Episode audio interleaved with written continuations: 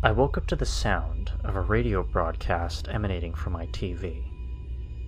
I was very surprised by this sound, since, for one, shouldn't there be a sound of static rather than this? And two, why was this playing? Growing angry from the disruption, I changed the channel.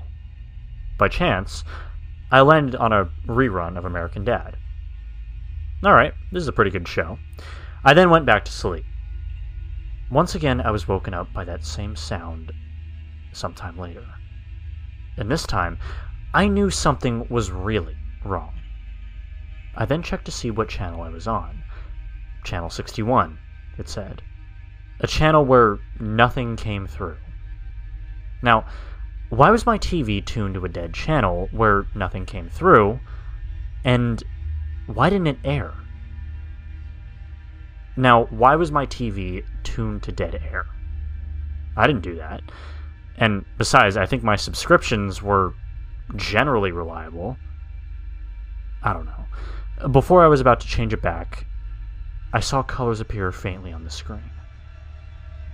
Wait, was this really dead air? This wasn't making any sense. And as I was thinking, a picture suddenly faded in. The image showed a man standing in front of a stained yellow wall. He was dressed in a cartoony outfit, spouting green and blue stripes on his jacket. The man also had red, messy hair that looked to be untrimmed.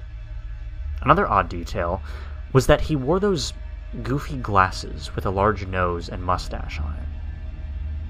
But perhaps the most striking detail, however, was his fearful expression.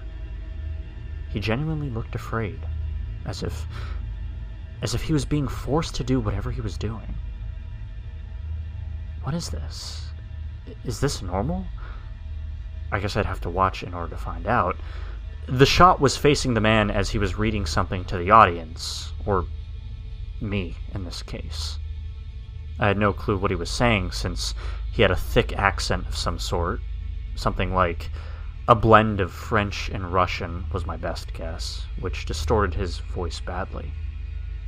I also could tell that he was reading something since he looked at a small, worn out children's book and turned the pages every so often. This went on for two minutes before he dropped the book on the ground. He then stared into the camera with a dim, witted expression. That's it? That was a waste of time. I then reached for the remote before a gargling sound emerged from the TV. I looked at the screen to see the man's expression change from dim witted to menacing. What was he going to do now? Not many seconds later, the man grabbed the top of his head and paused for 30 seconds. I hope to God this would have led to something funny. But then the man pulled his head off like a mask. What I saw next could not have been acceptable to be shown on TV. The man's real head, for lack of a better term, was lacking of skin and showed blood covered muscle that built up his face rather than his bone. Veins were also seen tied around his face like tape holding a ball of paper. A massive crater was on top of his head where his brain should have been and had a purple liquid in it.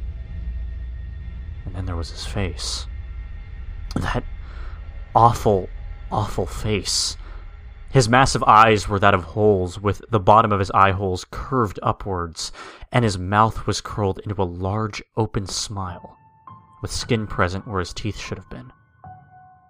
Another thing to mention, but it was loud, alien like laughter was blaring through my speakers that seemed to come from the man.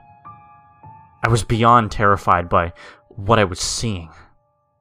I felt myself shake. I began to sweat down my forehead, and I started to feel my heart beat fast. I had enough of this horror, so I grabbed the remote and pressed the power button. But instead of the TV shutting off instantly, the man spoke. He muttered in the same unsettling alien voice. Five, eighteen, twenty-eight. It then proceeded to shut off, and I was left staring at my reflection on the TV, looking as pale and horrified as I imagined.